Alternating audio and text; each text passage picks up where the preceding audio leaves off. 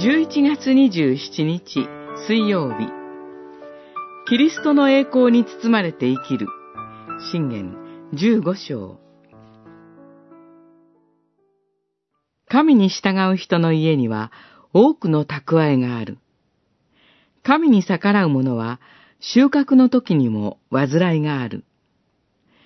心に喜びを抱けば顔は明るくなり、心に痛みがあれば霊は沈み込む。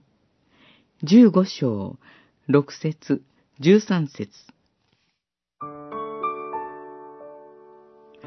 深く悲しく辛い思いが心を占めるとき、私たちの顔色は暗く正気が感じられません。本来キリスト者はキリストと共に死んだのですから、怖いものは何もないはずです。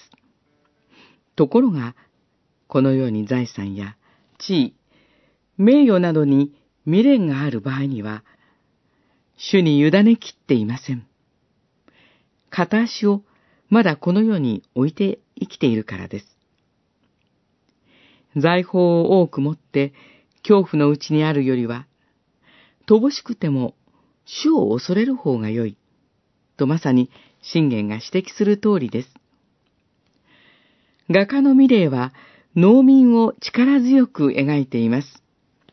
晩鐘という絵は、一日の労働を終えた夫婦が、その日の収穫を前に置いて、祈っています。その収穫は、わずかなじゃがいもだけです。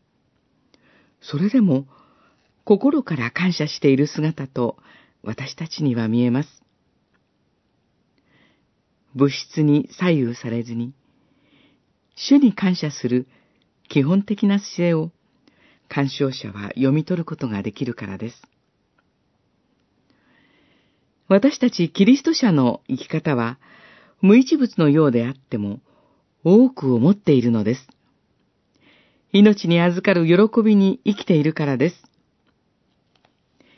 今日も一日、主と共に歩みつつ、明るく生きられますように。